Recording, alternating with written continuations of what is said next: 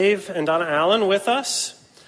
Dave Allen is the executive director of the Bible Fellowship Church, our denomination, which basically means he's the one that we have tasked to execute whatever purposes, vision we feel God has for the denomination as set out by the BFC Conference or the BFC Executive Board. And so we just thought it would be great to have him come sometime this summer, you know, over COVID and then after COVID. There's a lot of folks who are relatively new to us, maybe don't even know that we're a part of a fellowship of churches or what this fellowship of churches is. So we thought it would be great to have Dave come sometime this summer. I'll also just say real quickly, I think this comes at a good time during our summer series, right? Because last week during the sermon, we were talking about, you know, the difficulties as we're asking tough questions. We're talking about difficult. What about all the abuses of power, not only in the cultural institutions, but sometimes in the church? You know, we talked through that. You know, and one of the ways we really try to safeguard any kind of abuse of power or any kind of sense that we are not exercising authority or leadership in the manner of Christ is by being accountable. So we have multiple layers of accountability, whether it's in our local church here or whether it's, you know, me in relationship with a lot of the other pastors in this community, or being a part of a denomination. Being a part of a denomination where we, you know, we pray for one another, where we encourage one another, where we discern together God's purposes for us as a church and as a denomination, where we are united in a shared confession, an articles of faith, and our faith in order, if you will. So we really just think it's a good thing not to just be out there on our own, but to be accountable and to be in mutual fellowship and accountability with other churches. And yeah, so that's part of us as a denomination. I'll let David come and share. I wasn't going to call him a suit this morning, but he's literally the only guy here in a suit. And he's the one, right? Some of you, as we've gone through our membership classes or as you've gotten to know us, you've asked me sometimes some difficult questions, and I've ducked those questions by just saying, yeah, that's the denominational stuff. So he's the guy that now you can come and ask those questions to. So, well, thank you for allowing me to come and take 4 minutes and give an overview of the Bible Fellowship Church denomination. We're an expanding fellowship of churches united together to make disciples of Jesus Christ.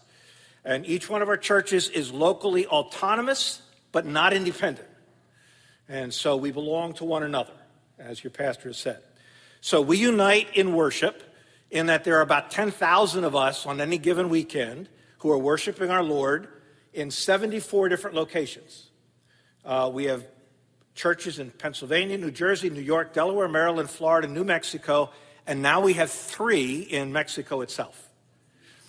Through our Board of Missions, we support more than 125 missionaries around the world, and just recently have sent over $140,000 to our missionaries in Romania to help out with the Ukraine crisis. Through our church extension ministries, we're currently in the process of planting new churches in areas where the gospel needs to be preached. We have a children's and youth camp called Victory Valley, where we meet to reach over 1,000 children each week with the gospel. The Pinebrook Educational Foundation provides scholarships for students from Bible Fellowship churches who are going to college and seminary, and that includes any of your students too who would make an application for that. Our Board of Church Health works with our churches to make sure that they're spiritually healthy and effectively spreading the gospel in their communities. Our Youth and Young Adults Committee provides activities and retreats for young people with an annual retreat called Snow Glow in the wintertime, where you've sent teams in the past. The BFC Life Committee facilitates a summer Bible conference for 3 weeks in the month of July at Pinebrook Bible Conference starting next week. We have a seniors retreat in the fall and a ladies retreat in the spring. And as your pastor mentioned about accountability, we work together in the raising the level of our elders by providing biblical training and education. Our pastors are vetted by our ministerial candidate committee before being called to one of our churches. They are credentialed through our ministerial credentials committee and annually must maintain their credentials so they don't go astray. We keep them in line, so to speak. We try. We publish a quarterly magazine called One Voice. We have a constant presence on social media. We print brochures, and we provide church resources on our website. I brought some stuff for you in the back. We have some brochures introducing the Bible Fellowship Church. What is membership? Are we reformed? What is salvation? And then eschatology, what we believe concerning the last days. So my job as executive director of Bible Fellowship Church is to make sure that everything happens, and also that we stay on course. And of course, the last thing that's in every job description, which says, and anything else that needs to be done. So that's my job. Now, we've been at this since 1858, so we're not newcomers on the block. But you here at Grace Bible Fellowship Church in Wallingford are coming up to your 100th anniversary, because it was in 1926 that the Gospel Heralds, which was our church planning group of men back in the days, developed you into what you are today by holding tent meetings in Chester. And that developed into a church. In fact, this very church facility, the sanctuary, was built in 1963 when my stepfather, the Reverend Jack Regal, was your pastor. So I have vested interest in your well-being and your success as a Bible Fellowship Church. So keep up the good work. I'm delighted to be with you this morning, and may God continue to bless you as you are a gospel witness in this part of Chester County. Blessings to you. So why is it that Chester is in Delaware County and not in Chester County? How does that make sense to anybody? When our forefathers penned these words, they believed that every person has certain inalienable rights, and that is rights that cannot be surrendered, transferred, or given to another person or an entity. And among those rights are life, liberty, and the pursuit of happiness. Now, what the framers didn't do is they didn't define for us those terms. And so as a nation, we're still trying to figure out exactly when does life begin and who has permission to end it. What exactly is liberty? That cost us a major war 160 years ago. And what is happiness, and what does it mean to pursue happiness? Now, I'm not going to discuss the first two issues, but the Bible does define for us very clearly what happiness is and how to pursue it. Pastor and author John Piper wrote a book entitled Desiring God, Meditations of a Christian Hedonist, in which he posited that pursuing happiness was not only permissible within a Christian's life, but was necessary, and the pursuit of it gives glory to God. Now, John Piper's, whose father was named after one of our Bible Fellowship Church pastors, William Solomon Hoddle Piper, known in our archives as W.S. Hoddle, he noted that in the Westminster Shorter Catechism, it says, drawn up in 1646, it says that the chief end of man is to bring glory to God and or by enjoying him forever. So enjoying God pleases God while at the same time making us happy. So who doesn't want to be happy? We all do. But the question then comes, well, where do we find happiness? Now, you might suggest that happiness can be found in having lots of money, possessing things, pleasing ourselves with all the luxuries that our society offers. But they don't really make you happy.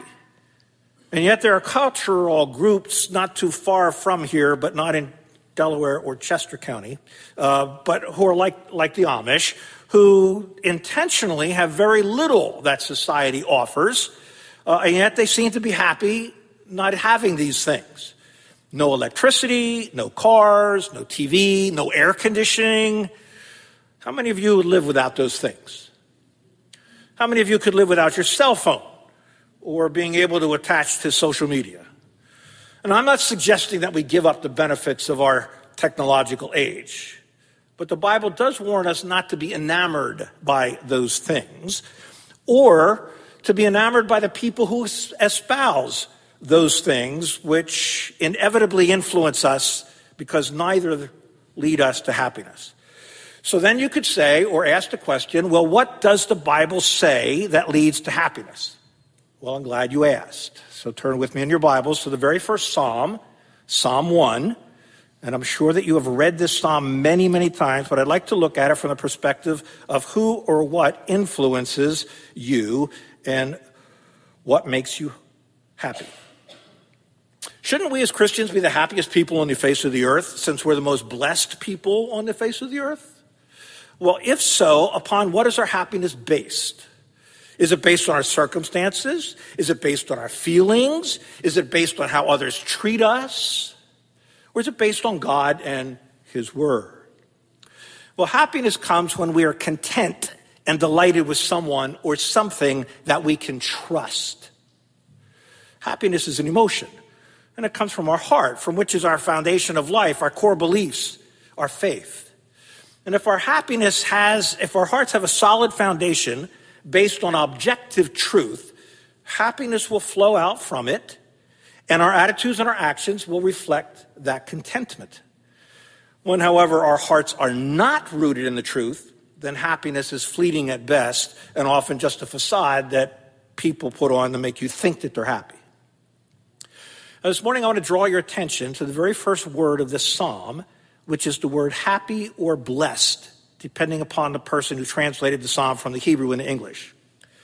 Being happy and being blessed are very close, but I think that there's a difference. I think that I can make myself happy, but I know I can't bless myself. Only a person who is greater than yourself can bless you. Happy is how I feel, but blessed is how I am. And it's a result of someone else's actions. So it's appropriate for us to say that God blesses us in all sorts of ways. And that should make us feel very happy. We can call Him blessed because He's the source of all of our blessings. And we ask Him to bless us our food. And that's why we ask the blessing before we sit down and we eat. So I'm not sure which is the best word to use here, as we begin this psalm, because whether you are happy or you're blessed, you end up with a person who is happy because they are blessed. So we're going to flop them back and forth. But let me read the psalm to you. The psalmist writes, "Blessed or happy is the man who walks not in the counsel of the wicked, nor stands in the way of sinners, nor sits in the seat of scoffers. But his delight is in the law of the Lord, and on His law he meditates day and night. He's like a tree planted by streams of water that yields its fruit in its seasons, and its leaf does not wither. In all that he does, he prospers. The wicked are not so, but are like chaff that the wind drives away. Therefore, the wicked will not stand in the judgment, nor sinners in the congregation of the righteous. For the Lord knows the way of the righteous, but the way of the wicked will perish." Now, this is poetry. And poems draw pictures in our minds. So let's try to unpack what the author of this psalm is trying to tell us and what God wants us to learn from it. Let's first notice that happiness comes from a life which is founded on the Word of God. The psalm begins by declaring that there is a blessed or a happy person. But who is this blessed, this happy person? Well, this person is one who does not do something, but does do something else. The happy person does not walk in the counsel of the wicked, nor stand in the way of sinners, nor sit in the seat of scoffers. A truly happy, blessed person does not go there.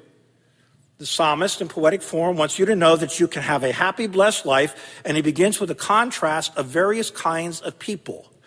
And here we have three groups of three descriptions that are in descending order. First, walk, stand, and sit. Second, walk in the counsel, stand in the way, sit in the seat. And then third, walk in the counsel of the wicked, stand in the way of sinners, sit in the seat of scoffers. Now, we can pretty well understand the postures that are mentioned as we look at the first triad, walking, standing, and sitting. All three of those relate to our positioning, our relationships with people who influence us.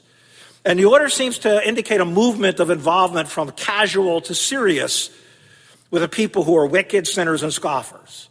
So here's the warning. The closer you get, the more you listen to people who you allow to influence you, the more you will begin to think like them, you will begin to act like them, and you will begin to become like them. And then you won't be happy. The counsel or the advice of the people that was mentioned in the third group, the direction of their lives, their way, the positions they hold to firmly, that they're not going to move from. We are warned that they are not to influence our lives because a righteous person does not follow in the footsteps or stand around with them as they do the things which they espouse in order to make themselves happy or content. Then we have this list of people who are a blessed, happy person who does not have them influence their life. And the Hebrew word that's rendered wicked is a generic term for all types of people who do wrong things. It's translated ungodly several times, and it's used 3 times in this little psalm. Sinners, we all know, are those who miss God's mark in life. They fall short of God's glory and God's standard. Sinners is what we all were before we gave our hearts and lives over to Jesus Christ. And a scoffer is one who mocks at people, who lives righteously, who lives a godly life. Now, we can see scoffers in the media, in movies, in the popular music that permeates our airwaves. Christianity and Christians today are mocked at, ridiculed, and declared to be irrelevant, unintelligent, and now we're even called radical. So, if the blessed, happy person does not hang with that group of people and do what they do, what does a happy, blessed person do? Well, look at verse 2. It says, his delight is in the law of the Lord, and in his law he meditates day and night. So instead of finding happiness in the words or the ways or the fellowship of the wicked, the one who is truly happy finds pleasure in meditating and thinking about the word and the ways of God. Now, the word law in our text is the Torah. It is all of the Bible that the psalmist had to give to them instruction about how to live. It was God's words about God's ways. It still is. Now, the point of the psalm is to say that when you experience the word of God so delightful and so satisfying that it captures your mind and your heart both day and night, and it weans you away from the counsel and the way and the seat of the world, when you experience the word of God like that, you are blessed, you will be blessed, and you will be happy. That then is the key to the pursuit of happiness, a life which is founded on the word of God. But now, having broad brushed these first 2 verses, some question comes to my mind. Why did the psalmist begin, "Blessed is the man who walks not in the counsel of the wicked, nor stands in the way of sinners, nor sits in the seat of scoffers"? Why didn't he just come right out and say it? Why didn't he just say, look, don't be wicked, don't sin, and don't scoff? Why did he draw attention to the people who are wicked, who are sinners, and who are scoffers? Why did he focus on where we look for influence? For essentially, he's saying, don't be influenced by the wicked, don't be influenced by the sinner, and don't be influenced by the scoffer. Why does the psalmist begin the way he does? Well, one reason is that the contrast that he wants to draw is not wickedness versus righteousness. The contrast that he wants to draw is our being influenced from one place versus being influenced from another place. Being shaped in one way versus being shaped in another way. Being shaped in our thinking and our feelings by the wicked, the sinner, and the scoffer versus being shaped in our thinking by the law of the Word of God. So he sets up verse 1 the way he does in order to prepare for the contrast in verse 2. Because in verse 1 he's saying, don't give your attention to the ways of the world through the wicked, the sinner, and the scoffer so that you start to delight in their ways. But instead, verse 2, he notes his delight should be in the law of the Lord, and on his law he meditates day and night. Nobody walks in the way of the wicked out of duty. Nobody stands in the way of sinners out of duty. Nobody sits in the seats of scoffers out of duty. We walk and we stand and we sit there because we want to. And we want to because we've been watching them so intently that what they do is now attractive to us. We've meditated on them without even calling it that, and we delight in that. And that's how worldliness happens. You start by looking at the stuff that the world produces and possesses. You look at it, and you think about it so much that you want it. And so you walk and stand and sit in their counsel, you follow their ways, and you end up in their seats. And that's a problem with their influence. We almost can't get away from it because it's all around us. the billboards, the advertisements, the commercials, the robocalls, the emails from unwanted sources, all try to influence our lives to think the way that the marketers want us to think, to buy, and to do. It's not just stuff. It's also sociological and it's political. Because the more they can influence us, hoping that we will think the way they do, the more they can control us as they fill our minds with their thoughts and their agendas. And that's why the contrast in verse 2 refers not to duty and obedience, but to delight and to meditation. Verse 2 says, his delight is in the law of the Lord, and on his law he meditates day and night. Someone said that the only hope against the pleasures of the world is the pleasures of the word.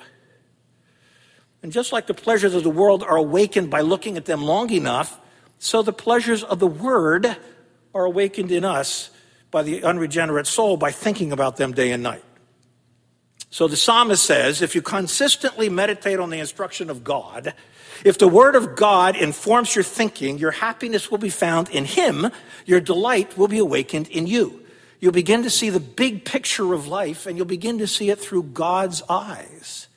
So meditating on the word of God leads to delighting, which flees us from the pleasures of the wicked, the sinner, and the scoffer. And the psalmist says that when the word of God begins to infiltrate your mind, it's going to shape your thinking to closer align with God's way of thinking, and your heart is going to be tuned to him. And you'll begin to delight in what God has done, is doing, and will do in and through you. Psalm 37, verse 4. The psalmist says, delight yourself in the Lord, and he will give you the desires of your heart.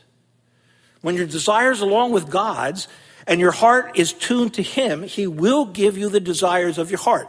Now, it's not stuff that he's referring to as the desires of your heart, but the important things that are valued in life. Because when your desires align with God's, you will be happy and content in one you can trust. So the psalmist then gives us an illustration of what all this means. And he provides for us a picture of what a life of a happy, blessed person looks like. And it's a picture that each of us can draw in our own mind, because it is a life that is like a tree. And that takes us to verse 3, where we ask, what's up with the tree analogy? Why doesn't verse 3 just say, when you meditate on God's word and delight in what you see, you will not act wickedly, you will not act sinfully, and you will not scoff? Why did he do that? That would have rounded things out very, very nicely, as in verse 1, wouldn't it? Now, I've thought about this a lot lately, and here's what I've come up with.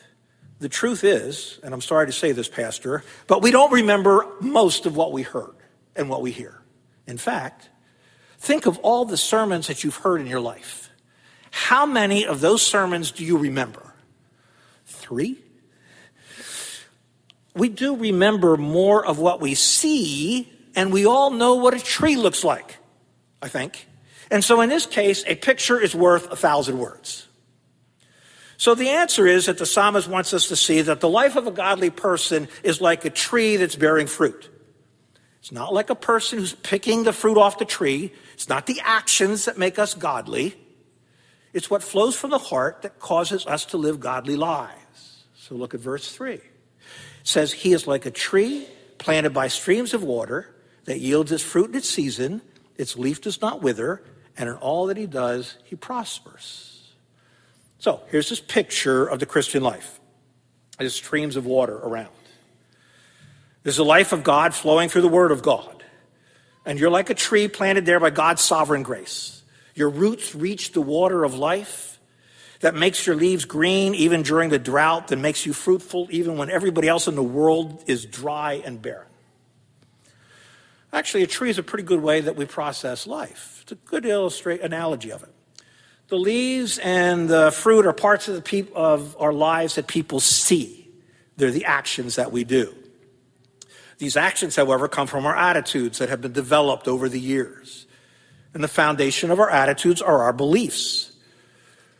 When those beliefs are influenced and informed by the world, then by ungodly thoughts, by sin, by fear, by doubt, there's no root system to serve as a foundation for their lives.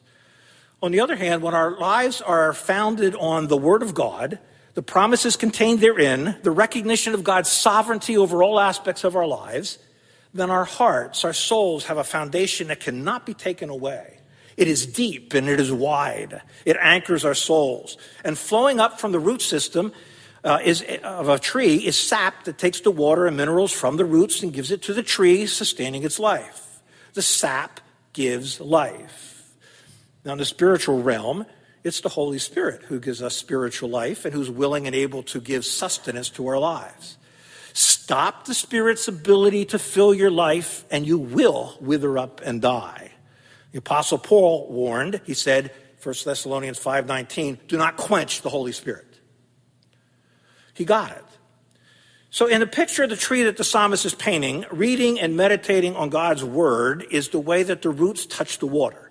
And the result is delight. It's a spiritual pleasure in what we see of God and man and life. And from this delight comes all sort of changed attitudes and behaviors, and it adds stability to your life so that you are complete and you are prosperous in God's eyes. Now, the way that you avoid the counsel of the wicked, the way of the sinner, and the seat of the scoffer is not by working hard at being righteous or being spiritual, but it's won by happiness. It's won by delight. And that delight is nourished through meditating upon God's instruction day and night. And that delight results in our happiness. So in verse 3, the psalmist draws a picture of a tree. He relates it to a person who exhibits the foundation of a blessed life. His picture shows us that a person who delights in the word of God and meditates on it will always be like a tree firmly planted by streams of water, which yield its fruit in its season and whose leaf does not wither, and who will prosper in all that he does. So let's look at each one of those for just a second and see how a tree illustrates a blessed or a happy life. First of all, your source of strength is the Word of God. If you delight in the Word of God, and if it informs your thoughts day and night, you're going to be like a tree planted by streams of water. Now, that doesn't really sound significant to those of us in this part of the world in Delaware County, because we have plenty of water to nourish our trees. But not so where the psalmist lived. He lived in Israel on the edge of a desert. And when David lived in Judea, he lived on such of the edge of a Judean desert that it's bleak and barren. It extends down to the lowest spot on the face of the earth, which is where the Dead Sea is. Where there is no shade, there is no trees, there is no shade, there's no moisture, there's no life. But if you can find a spring or a stream of water, you'll find trees. Strong trees. And it is to this condition that the psalmist is referring. I have to spell this out for you. You spiritually grow when God's word forms the foundation of your life. When what God has to say invades your mind and you think about it, God speaks to you and you become strong in your faith and your relationship with God and his son, Jesus Christ. It's like listening to Christian music or the hymns that we've been singing and songs that we sing at a worship service. When you find yourself singing the song, other thoughts flee. When you find yourself content, you find happiness in the God's truth. It's just like when you see the sky ablaze with colors. Doesn't Psalm 19:1 come to your mind? The heavens declare the glory of God, and the sky above proclaims his handiwork. Doesn't that come into your head? And when you're going through a dark time and despair is all around you, doesn't Psalm 23 come to your thinking? Even though I walk through the valley of the shadow of death, I will fear no evil, for you are with me. Doesn't that bring you comfort and consolation? Well, how do you know those things? Well, you read it in the Bible, and you think about it, and it fills your mind, and you grow in your spiritual life like a tree that's planted by stream of water. You are stable, you are nurtured, you are well-fed, and your strength to live comes from the Word of God. And secondly, your attitudes and your actions reflect your heart. If you delight in the Word of God, and it's your foundation, you're going to yield fruit in season. In other words, you'll be a fruitful person. Well, what does a fruitful person look like? Well, I'm glad you asked. The Apostle Paul gave clarity to it by declaring that the fruits of the Spirit are, and you all know these, love, joy, peace, patience, kindness, and goodness, faithfulness, gentleness, and self-control. Oh, for more fruitful people.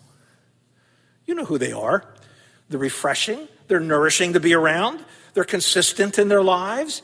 You go away from them encouraged and strengthened in your faith.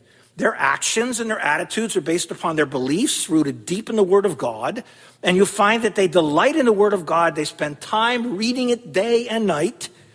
And when you do the same, you're going to yield fruit in season and out of season. And thirdly, he says, your trust in God enables you to weather life's storms.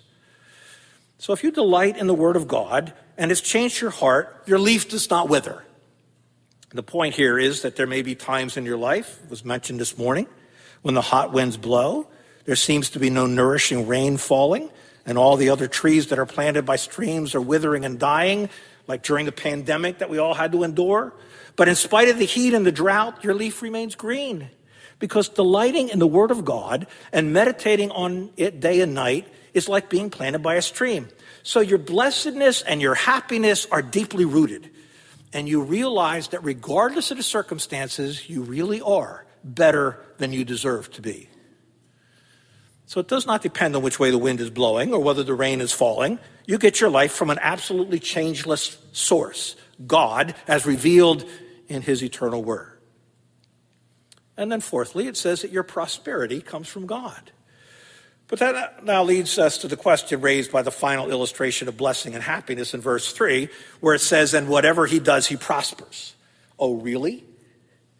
What does this mean? Does it mean that if you delight in the Word of God and you meditate upon it long enough, your business will make a big profit, your health will always be good, there'll be no food shortages or car accidents or violence against your house? There's some reason to believe that such a person will have some of those blessings, but when you're delighting in God's word, when you're trusting as a foundation for your life, we know that God works for those who trust him and who wait for him. But God doesn't always spare his faithful people from difficult times. There's plenty of scriptures that tell us that many are the afflictions of the righteous. Psalm 34:19. Look, life happens. Life doesn't always seem fair. In fact, sometimes life is just plain old hard. Loved ones get cancer, accidents happen, COVID-19 sneaks up on you, death occurs. These times are hard to handle. And as Christians, we're not immune to suffering. It happens and it's often out of our control, but it's not out of God's knowing. When James, the brother of Jesus, told us to count it all joy when you have trials of various kinds, for you know that the testing of your faith produces steadfastness, and steadfastness, when it is finished, will be complete, and you will be lacking in nothing. James 1, verses 2 to 4. It seems to me that lacking in nothing is pretty close to what the psalmist calls prospering. You're not lacking anything. It's the Holy Spirit within you. It's the sap within the tree analogy who helps you through those difficult times. And therefore, you're able to handle it. So a tree really is a pretty good picture of our lives. But if it is, let me ask you a question. What kind of tree describes you? Are you a strong tree? Or are you just a little skinny little sapling thing? A happy, blessed life is founded on the Word of God. A happy, blessed life is as stable as a tree, and a life founded on the Word of God is aware of influences. The second half of this psalm sort of repeats what the psalmist described in the first half. It paints a picture of an unrighteous person and then briefly contrasts the lifestyle of a righteous one. Verse 4 says, the wicked are not so, but they're like chaff, which the wind drives away. So everything that the psalmist said about a righteous person being like a tree is untrue of a wicked person. The Hebrew is really interesting here because it really says, not so the wicked. And wicked's the same word as in verse 1, where he warns that their counsel's bad and should be avoided. And it's the same word that's used at the end of verse 6, which declares that they're all going to perish. These people are all about themselves. They think they don't need God in their lives. They have no problem looking down on me or you for relying on God. I think they're self-deluded. I actually question their mental stability, because in Psalm 14, the psalmist writes, the fool has said in his heart, there is no God. They're corrupt. They have committed abominable deeds, there is no one who does good. So in describing the wicked, the ungodly, the psalmist gives us a metaphor of chaff and wheat, which is so familiar that it doesn't need explaining. He says, not so the wicked, because they're like chaff that the wind blows away. So compare the trunk of a redwood tree or a big oak tree to a stalk of wheat. The stuff of a tree is not going to go away very easily. But a stalk of wheat's just going to blow away in the wind and it's gone. In fact, the wicked person's deeds are going to evaporate. They have absolutely no lasting value in God's economy, both now and for eternity. Notice how verse 5 begins. It says, therefore. So having given us a comparative picture of trees versus stalk of wheat, the psalmist gives clarity to the point that he's been making. He says the wicked are not going to stand. The word stand is not the same word as in verse 1 that says that happy is the man who does not stand in the way of sinners. It's more of a legal word. Like when we say that a person has no standing in court of law. He has no right to be there. He has no standing on the case. Those who are not righteous, those who are ungodly, those who are wicked, have no standing before God and ultimately will have to spend eternity in the place of punishment because they have no right to be in God's presence. Believe me, they won't be happy. Now, in addition to that, because there's no definite article in front of the word judgment, it could be translated as just judgment. So the phrase stands in judgment means the way the unbeliever handles crises and testings of life. They actually don't have the moral strength to cope with the problems that arise in daily living. They can't handle tough times, and they often use drugs and alcohol to relieve their pain and their anxiety. They thought that their ways would make them happy, but when things get tough, they find out that it doesn't work or it doesn't last. Look at the lives of many of the rich and the famous. Now, in a parallel expression, the psalmist says, nor sinners in the congregation of the righteous. It's not a second group of wicked people. It just suggests that wicked people are not comfortable with those who are godly in character and in dedication. In fact, they often feel threatened and intimidated, even though we righteous, godly people do not want them to feel that way.